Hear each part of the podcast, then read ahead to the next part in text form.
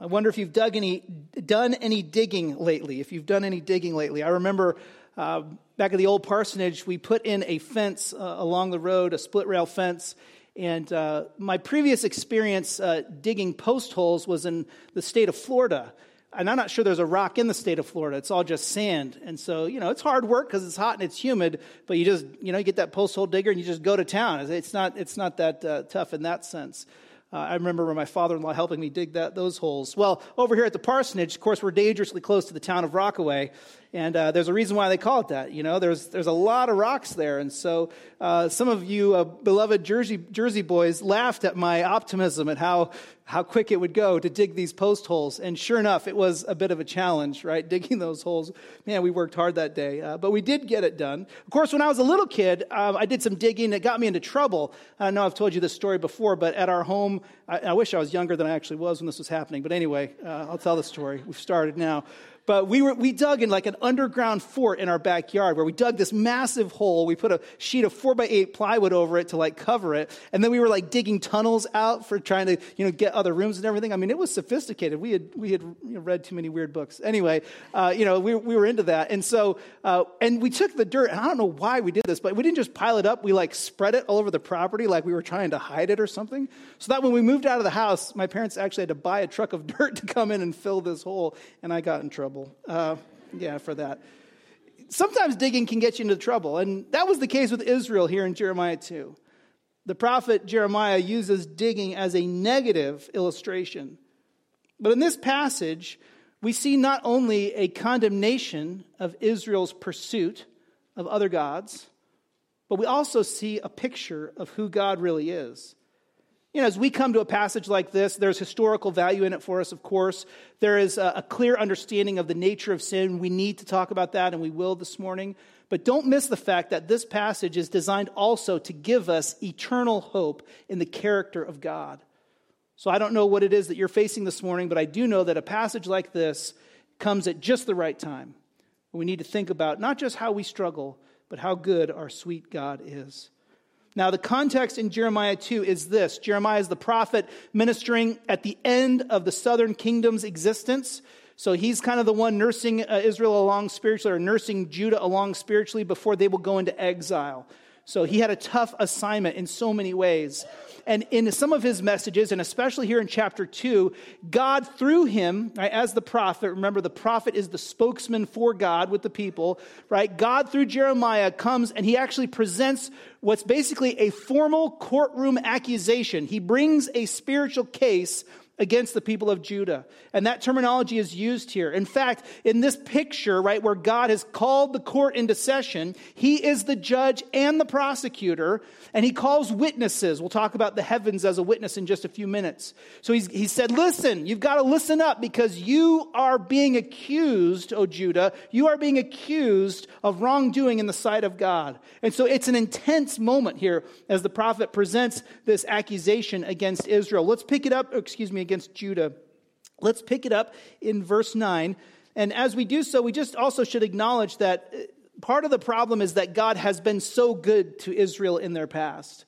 And he actually refers to that in the beginning of the chapter, how he was faithful to them in the wilderness, how he'd rescued them out of slavery in Egypt. And yet, what had they done in return? Watch verse 9 here as we get into the meat of this passage. There in verse 9, Jeremiah 2, he writes, therefore, in light of this problem of God's goodness being shown to Israel, and yet they've turned on him, therefore, he says, I will bring a case against you again. The Lord says, I bring another accusation against you. This is the Lord's declaration. I will bring a case against your children's children. It's a persistent problem being handed down from generation to generation. And it's shocking to Jeremiah, verse 10, he says, cross over to the coasts of Cyprus and take a look. Send someone to Kedar and consider carefully. See if there's ever been anything like this. The prophet says, scour the internet for examples. Travel to the farthest reaches and see if you've ever heard of this particular circumstance. What is he talking about? Well, watch verse 11. He explains, has a nation ever exchanged its gods?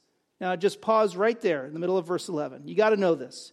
In ancient Near Eastern cultures, their gods were basically their national mascots, okay?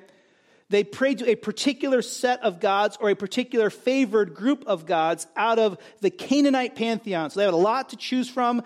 Most of the gods had similarities in their mythologies, but they usually had special names for gods in each nation, and sometimes they picked specific gods out of the broader group of Canaanite gods and goddesses. So, you know, you have this nation worships Milcom, and this worships Dagon, and this one worships, El, and this one worships Asherah, and all these different circumstances. So the nations have their gods. So that's the kind of the premise or the basis of this shocking development. He says in verse 11, has a nation ever changed its gods? This has never happened in recorded history, at least in the ancient Near Eastern world, where a nation met together and they said, you know what? Like, Milcom's not really doing it for us. Let's switch out. Let's switch from Milcom, okay, to Dagon. And if you know that, that would actually be an upgrade. But if you're up on the Canaanite, not really. Anyway, all right. So, but that never happened. There was never a case where these ancient Near Eastern peoples got together and they said, you know what, our gods, they're not good enough. They're not, let's sub them out. Let's change our gods for other gods that do better. They never do that. They're always consistent with their gods. This is shocking. Watch verse 11. Why? He says, has a nation ever exchanged its gods? Well, no, they never do. He says, but they were not gods. He's like, they're not even real. They're not actually gods, and yet they're loyal to them. They're passionate about their Dagon and their Milcom. They're passionate about their Mot and their Yam and their El and all these Canaanite deities. They're passionately committed to them. They never exchange their gods. He says, look, travel the world. You'll see it. Verse 11, yet my people have exchanged their glory for useless idols. Here's the accusation. The people of Israel, especially Judah in this context, they had looked at the God of Abraham, Isaac, and Jacob, Yahweh, the God revealed to us in the Bible. They looked at God and they said, you know what? We can do better. And they had exchanged him for, in verse 11's terminology, useless idols. Notice a couple details here about verse 11. Of course, he says, yet my people have exchanged their glory. You need to know that, grammatically speaking, the phrase my people is emphatic. It's put there for emphasis. God is saying, it is crazy to think that my people would do this. But my people have exchanged, have replaced, and he doesn't say their God. If you're reading closely in your Bibles in verse 11, he doesn't say they exchanged their God for useless idols. What word does your Bible have there? They exchanged their what? Their glory. The CSB, I think, has it capitalized, which is right. It should be capitalized here. They have exchanged their glory for useless idols. Why not say God? Why say glory? Because the word glory in this context in Jeremiah 2, it means value or weight or worth. And what Jeremiah is saying is that in God, in worshiping the true God who is, Israel has access to genuine, real, eternal value. They've got access to worth. They have greatness insofar as they are connected to the God who is. God is their greatness. God is their value. God determines their worth. And so he is their glory. They don't glory in and of themselves. They find glory only in their God who has provided for them, who has delivered them. That's in the context of Jeremiah 2. He's already talked about it, how he's delivered them and rescued them. He says, and then it's crazy because these pagan nations, they're so loyal to their gods that aren't even real. And yet my people who worship the real deal, who by virtue of being in relationship to me have access to eternal value and meaning. They have access to the blessings and privileges of being worshipers of the God who is, of being in the family, so to speak. They have this, and yet they have exchanged that for what? For useless idols. False gods that can't deliver. Another confession from when I was younger. I have one brother. My brother Blake is 4 years younger than me. He's the worst. Anyway, when he was younger and I was old enough to discern the value of baseball cards, and baseball card trading was a big thing, back in my day. And so I was old enough to discern the value of baseball cards. I used to get the Beckett monthly, and you'd have to get this magazine. You'd have to buy this magazine that would tell you how much the cards were worth. But my brother Blake, who didn't have a lot of interest in baseball and certainly couldn't really understand the value of the cards themselves, like he was happy if they were all on the same team or they were all the same color, you know, other really important things, but that didn't affect the value. Anyway, so like any true older brother would, I full-on took advantage of my brother's ignorance and would trade him. I would say, I will give you 10 cards for that one card, right? And I would take advantage of the fact that he didn't understand that the exchange he was, you know, going to be making with me was that he was going to lose out big time on value, and I was going to make the big bucks. And to this day, I still have those cards. It was a fair trade. It was legal, all right? And I stand by, no. It was a ridiculous exchange, and the truth is I got busted for it by my folks and had to give them back. Praise the Lord. Okay, there it was. Sometimes isn't that what we're doing, though? We have glory in God Almighty. We have eternal value and worth and meaning in God. And yet, we're like trading baseball cards. And we're going to substitute in these other worthless gods. Let's not call them idols here. Let's call them pursuits, all right? Right, these other avenues where we think this is going to give my life meaning. This is going to make me satisfied. This is going to give me satisfaction, right? This is going to give me purpose, or this is going to, you know, make me feel at peace. And yet all the while, what is it? It is a shocking exchange, a tragic exchange. Why? Because God is our glory. God gives us value and worth. And so you need to ask the question this morning, wait a minute, I know I'm not worshiping Canaanite gods and goddesses, but to what or to whom am I most loyal? I mean, these nations were loyal to their gods that weren't gods. Well, the same question could be posed to us. What are we loyal to that we think this is it? I've got to stay with this. It's the money. If I just have enough money, then I will be valuable and then I will have success. If I just had this job, then I will make it. If I just had this particular pleasure, if I just had this level at work, if I just got these grades at school, whatever it is, right? I've got to have this. And so, well, the question is, to what are we most loyal? Because at the end of the day, we will struggle to be loyal to things other than God. There's an important recognition here that we, if we're followers of Jesus, we are his people. And his people should never make this exchange. But we do. We struggle. There's a clear example of this in Israel's history in Exodus 32, and Jeremiah refers to it in the previous verses. I'm just going to summarize it for you, though. You remember that God rescued the nation of Israel out of slavery in Egypt. And God led them, right, out of slavery, miraculously showing his power over the so-called gods of Egypt. And remember the plagues? The plagues were all designed to prove the existence and superiority of the God of Israel to the so-called gods of Egypt. So it was like a masterclass in just there's only one God and it's not any of the gods of Egypt, right? So he rescues his people out, proving that he is alone God.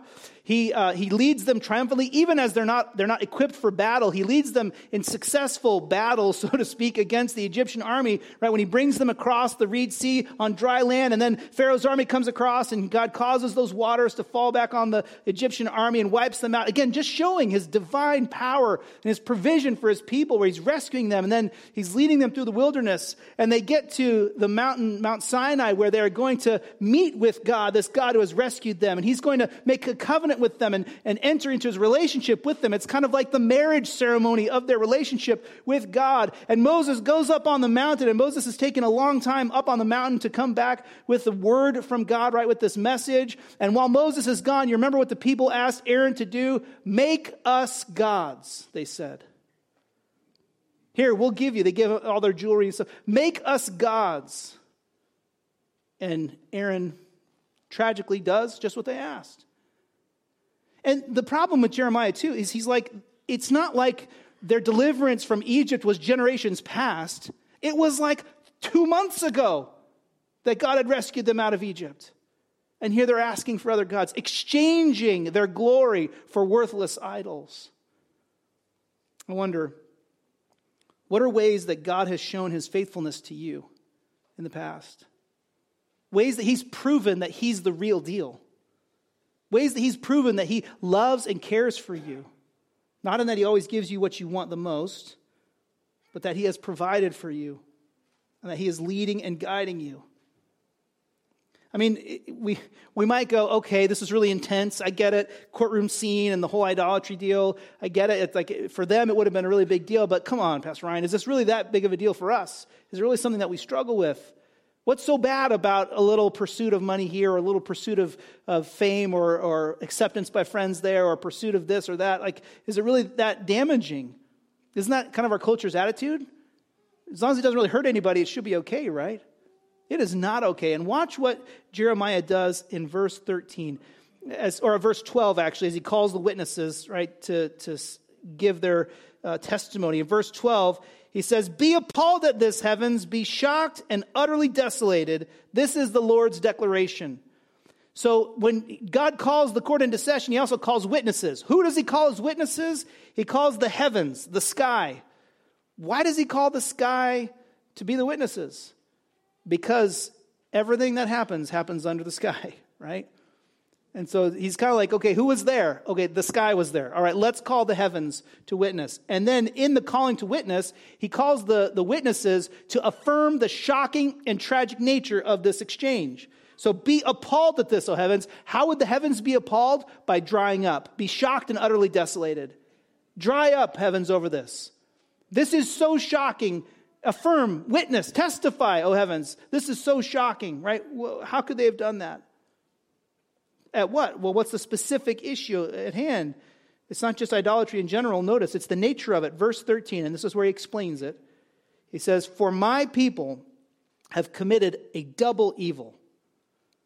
They have abandoned me, the fountain of living water, and dug cisterns for themselves, cracked cisterns that cannot hold water."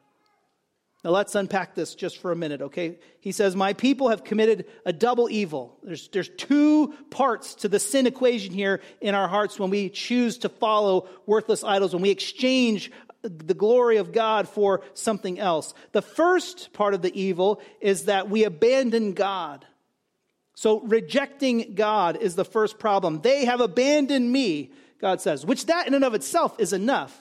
But notice how God chooses to describe himself. And this is where we get hints of hope and this little picture of what God can be for us, right? When we're faithful, when we turn to him. He says, they have abandoned me. And then how does he describe himself? The fountain of living water.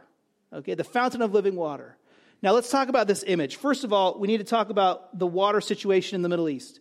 So when you consider the archaeology of the Middle East, when they're studying these ancient people groups, there were no settlements in the Middle East, especially in Israel, where there is no water, okay? If they can't get water, they can't live.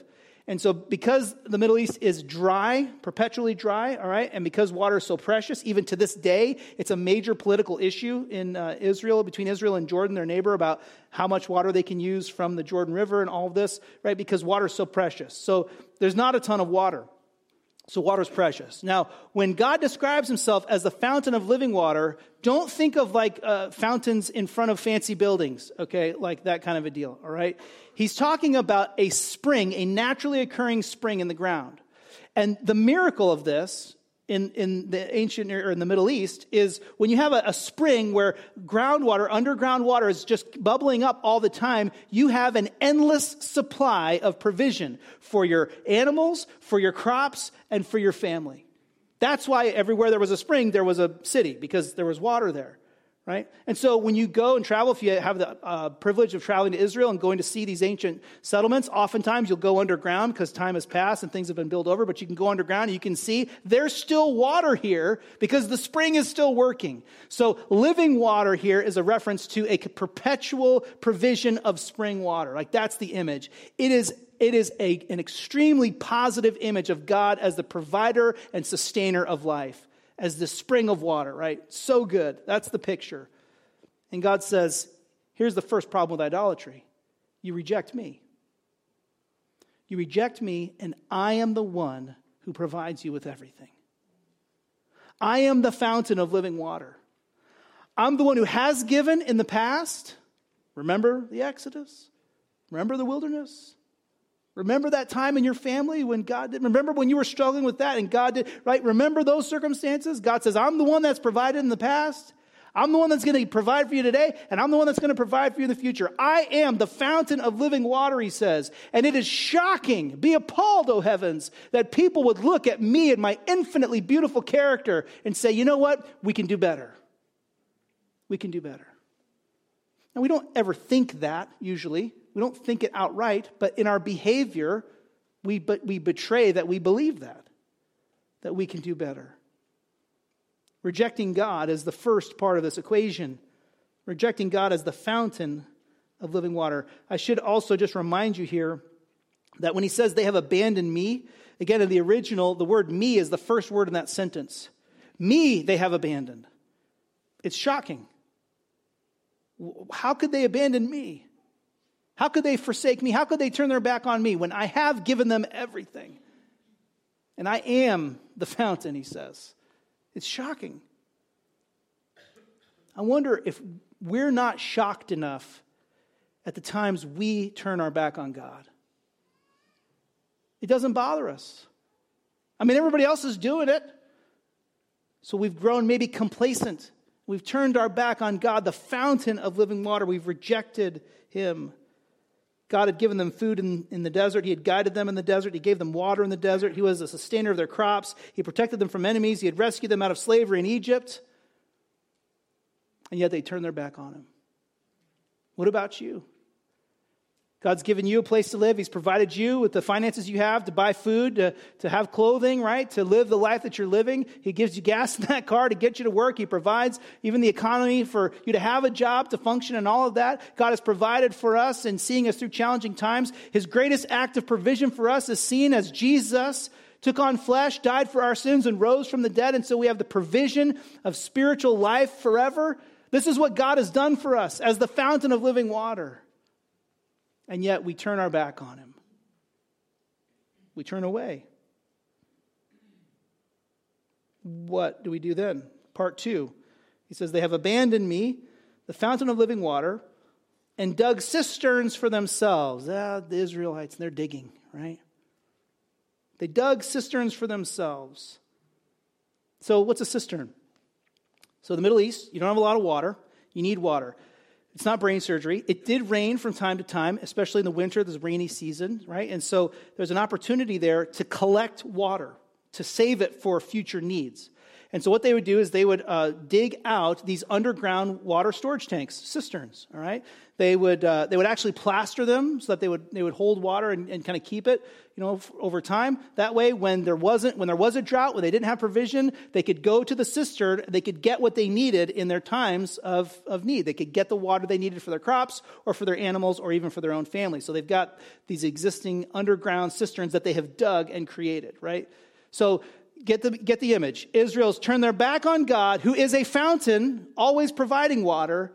And they've said, you know what? We're going to do one better. We're going to dig a cistern. And so they dig. They dig this cistern. And then they plaster it up. They get it all ready to go, right? Except there's one problem. Notice the end of verse 13. They've abandoned me, the fountain of living water. They dug cisterns for themselves, cracked cisterns that cannot hold water. There's your idol. They dig the cistern. This is gonna satisfy me when I'm in need. This is what's going to provide when I'm struggling. This is what's going to give me peace. They dig the cistern. At the bottom of the cistern, there's a crack, which means all the water that goes into that cistern, where is it going? Right into the ground. And so when it comes time for them to get water for the crops, when it comes time for them and there's a drought and they need provision and they're thirsty, right? And maybe their survival is even at stake. They go to the cistern that they've worked hard to dig, that they've invested energy in. And what do they find, theologians, when they get to that cistern? They find nothing, because they're useless idols. Have you done any digging lately? Have you invested time and energy in cultivating your love for something else over and against your love for God? Are you banking on something else to give you meaning instead of God? See, the idolatry question, there's two parts to it. The first part is rejecting God, but the second part is then replacing God. Rejecting God and then replacing God. And when we replace God, what happens is we go to these other again, pursuits, these other interests, right? And we go to them in our time of need and we find nothing. So, you know, it's like Elijah versus the prophets and priests of Baal back in 1 Kings. I mean, not to go back over the whole story, but we remember this confrontation. And the Lord had sent a time of drought as judgment for Israel's sin and as a wake-up call spiritually. Baal, the Canaanite god Baal, was supposedly the storm god who could literally make it rain. That's one of his things. And so Elijah says, okay, let's go to war. And he has the big prophetic showdown.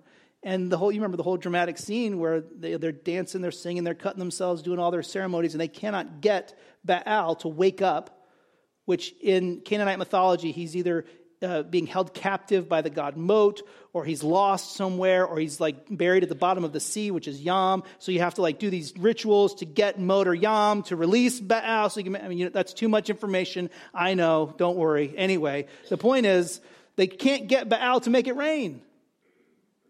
They can't get him to prove his existence by shooting lightning down and consuming that offering. So then Elijah prays. And what does God do? Well, he sends lightning down, proving he's there. He's the real storm god, right? If you want to really get technical about it. But then he sends the lookout up to the top of the hill to look out over the Mediterranean. And what does he see over the Mediterranean? He sees thunderclouds because God was making it rain. I mean, it's this deal where we replace God with these false gods who can't do anything for us. And if you think the money will satisfy you, you are wrong. And if we believe that having that ultimate job or living in that ultimate neighborhood or driving that ultimate car or whatever it is, that's going to finally make us go, ah, I'm here, we are wrong. Those are broken cisterns that can't hold water. So better than rejecting God or replacing God, the alternative is to find our satisfaction in God. To love and pursue God over and above everything else. So ask the question, where do you turn for satisfaction when your soul is thirsty? When you're struggling, where do you go? And to answer that, you might just think of it in terms of like this sentence, I just need, and then fill in the blank, right? You've had a rough day, okay, rough week, whatever. I just need blank. If I just had more money, I wouldn't be so frustrated. If I just could have a beer or 3 or 7, then I would be fine, right? If I could just lose 10 pounds, I would be better. If I could just have that high, I would be better. If I could just watch the game in peace, then I would be better. If I just had that ice cream, right, it'd be better. If I could just beat that newest game, right? If I could just immerse myself in that and find satisfaction in that, or top the charts in that online game, or if I just could finally get married, or finally have sex, or finally have those kids, or if I could just have the clothes that I really want, or whatever it is, right? There's all these things. But at the end of the day, they're broken cisterns. They're not inherently evil. Think about it. There's nothing inherently wrong with wood or stone, but it's when wood and stone gets crafted into the shape of a false god that we're in trouble. There's nothing wrong with a job. There's nothing wrong with getting good grades. There's nothing wrong with money, but the problem is when we turn it into our god.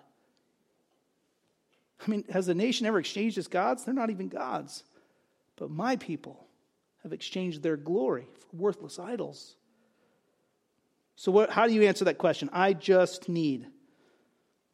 Because our souls do get thirsty. And it would be, you know, it would be naive for us not to acknowledge that, right? Where we go through times of drought and struggle where we need spiritual sustenance. The fact is we need sustenance every day. This is why it was so remarkable that Jesus in his ministry, he snuck into a celebration in Jerusalem. I don't know if you remember this. This is in John 7. He tells everybody, I'm not going to the Feast of Tabernacles. But then he goes to the Feast of Tabernacles, like kind of under the radar, right? And there's a lot of drama there because he wasn't ready to go to the cross yet. It wasn't time, and so that's why he didn't go announced. Anyway, he gets there, but then it gets to the high point of the feast. Now, the Feast of Tabernacles is the feast celebrating God rescuing Israel through their time in the wilderness. And a key part of God's deliverance of, and by the way, so they make tents, and they all live in tents for a week to commemorate that time. Some of you are like, that would be awesome. Others of us are like, no, what? Anyway, so that's what they would do. Well, a big part of God's provision in the wilderness was not just their shelter, but was, in fact, the provision of water. And so at a high point in the feast, the priests would gather with the people, massive crowd there at the temple, and they would pour out this water out of this jug as a symbol reminding the people of God's provision of water for them in the wilderness, right? And so it's at that moment, the Apostle John tells us, the high point of the feast, it's at that moment where Jesus stands up and says, hey, if anybody is thirsty, come to me and drink. What a moment. Because there Jesus is saying, I am the fountain of living waters. And if you come to me, I will give you access to that water all the time. That fountain will be flowing within you, Jesus says, as a work of his Spirit. What a moment. Because we are thirsty people. We're people who have needs spiritually. We need to say no to those idols. We need to fight against temptation. And sometimes we're just struggling because it's been hard. And the family situation is bad, or the work situation is this, or the politics are going crazy, or this in the economy and the job, or all that stuff. And as that's weighing us down, and as we get thirsty, the question is, where are we going to go? Are we going to go to the broken cistern, which cannot provide, or will we turn to Jesus? Because if there's one thing we learn about the character of God in this passage, it is that God is the only source of lasting satisfaction. God is the only source of lasting satisfaction. These false gods, the deal is, like, they can bring you temporary satisfaction. That's why they're a temptation. Because for a minute, it might feel better. And for a minute, it might seem like, oh, hey, this is working. But of course, in the end, they can't provide ultimately. And so Jeremiah says, Israel, you got to learn this, that when you worship a false god, you are exchanging the glory of God for a useless idol. And when you do that, you're saying no to the fountain of living waters, and you are setting yourself up for spiritual disaster.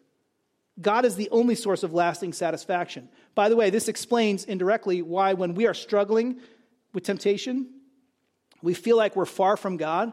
It's because we have actually pushed God away. You have that feeling like, I just feel far from God. I'm struggling with this or that. And often it's directly related to the fact that we have said no to the fountain of living water, and we're chasing a broken cistern. We're investing in that. So what does God do for us? Well, he sustains the universe, so there's that, right? He provides the very air we breathe. He protects our lives and grants us provision according to his will. He meets our needs, and I know if you're here, you can look back at a time in your life when you were in need, and God met that need unexpectedly. And that's just God saying, don't forget, I'm the fountain. He's revealed himself to us in his word. As we said, he's provided salvation in Jesus, demonstrating that he's not only all-powerful and infinitely wise, but he is eternally good. What is not to love about that? He's all-powerful, he's eternally wise, and he's infinitely good. He's the fountain of living waters. Stop digging cisterns. You don't need them. Stop digging the cistern. Some of you are here this morning and you know, right now, you know what cistern you're struggling with. Like, you know that's it. And I would just encourage you to not candy coat it. You call that what it is. It's a false god. And you need to ask the question, how can I stop digging that cistern? How do I say no to that temptation? And you might need help in that. And so we would love to help you with that. Reach out to one of the pastors, absolutely. Find a brother or sister in the church that you trust and get alongside them and say, hey, I need help with this. But whatever you're doing, stop digging the cistern. But the other side of stopping digging the cistern is also saying yes to the fountain of living water. Drink from the fountain. Jesus said it. If you are thirsty, come to me and drink. It's not enough just to say no to the cistern. And just as maybe a note here, oftentimes, especially in serious churches where people are serious about the Bible, we end up stuck in this place where we've defined our spirituality by saying no to things. I'm spiritual because I don't cuss.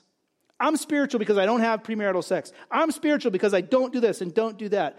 And while we should say no to those false gods and find our meaning in those, absolutely, right? That's good and true on the one hand. On the other hand, that's only half the story.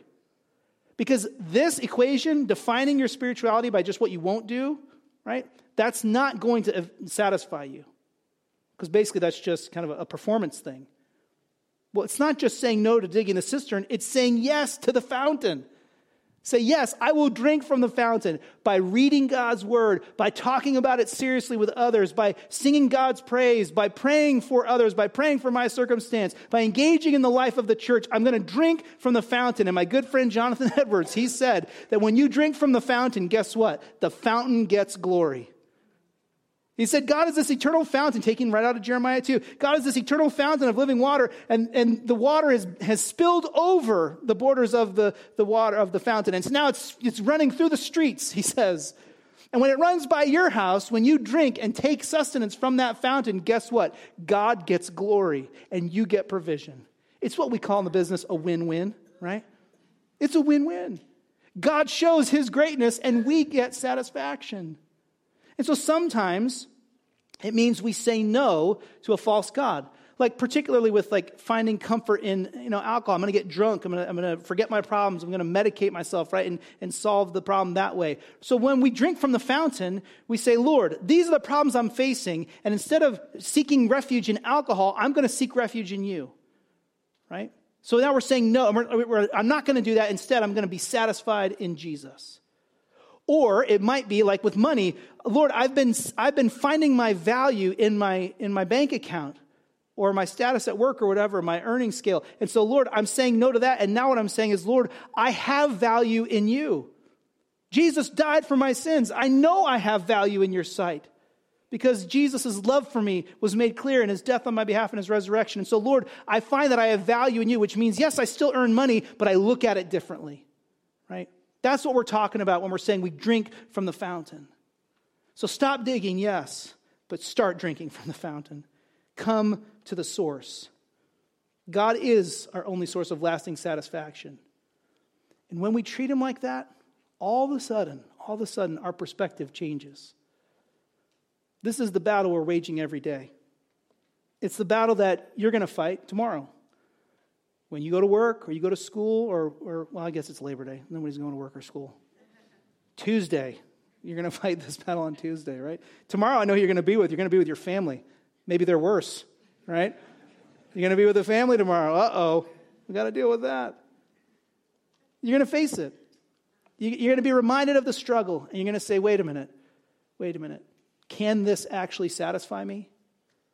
Because even God's good gifts are not meant to, right, cause us to look to them for value or worth or meaning, because he's the only source of lasting satisfaction. The sooner we embrace that, the less heartache we'll experience spiritually. That's guaranteed. Saying it another way, we can't have too much of God. You can't drink from the fountain too much. You know where I got that? My friend Johnny Calvin. He wrote that to King Francis I, right, back in the mid-1500s. He wrote his first edition of the Institutes of the Christian Religion, which was his summary of this is what the Bible teaches. Right, it's outstanding reading. But he wrote a big introduction to the King of France, who was committed to rooting out that kind of thinking out of France. He was a committed Roman Catholic. He had wanted nothing to do with the resurgence of Bible translation or biblical truth. He didn't want any of that. He didn't want it, right? So Calvin dedicated this theological work to King Francis. And this is what he said in the dedication in one part. It's very interesting. He said, "No one is blamed for drinking too much of the fountain of living water." He says, how can you argue with this? We're giving you more God here, Francis. We're giving you more access to the fountain in the scriptures. We're giving you more access to the soul-satisfying truths of the gospel. Nobody is blamed for drinking too much of the fountain of living water. On the contrary, those are severely reprimanded for digging for themselves cisterns, broken cisterns that can hold no water. He says there is a warning here. The warning is when we're running away from God to something else. I don't know where your battle is today, but I know this. God is today what Jeremiah said he was so long ago. He is the fountain of living water. And what Jesus said in John 7, it stands today.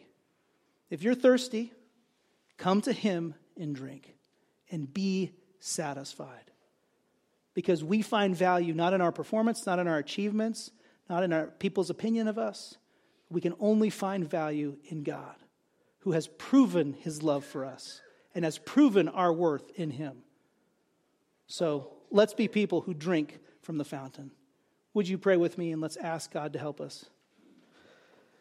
Lord, we thank you for this passage here in Jeremiah where we are reminded of really the anatomy of sin in many ways, Lord, that there are two steps to idolatry. The first step is rejecting you, and that second step of then replacing you with something else, something that is useless spiritually and that it cannot provide for our needs. Lord, broken cisterns. And we would confess that we often are busy digging them. So help us, Lord, to put those shovels down. Help us to look to you as the fountain of living water who provides for our needs. Lord Jesus, help us to see that in your provision we are forgiven, we are declared clean, our guilt and our shame is removed, and Lord, we are now enabled to function and live as a part of your family. Lord, help us to see what it looks like to think rightly about our pursuits in life, all the while being satisfied, not by them, but by you. Lord, I pray for those who are here who are struggling today. They know where their struggle is. Lord, I pray for those here who may not be aware of their struggle. I pray that your Spirit would give them wisdom and insight to know where it is that they may be digging these broken cisterns. And Lord, we ask that you would help us to be satisfied in you, to drink from the fountain, to see your greatness, and Lord, to be sustained by it, to come to you in our times of need, Lord, and to recognize that you are not just all-powerful, but that you are good. You have made provision for us so that we can be at peace and at rest in you. Lord, help us to experience that today by faith in Jesus. We pray in his name, amen.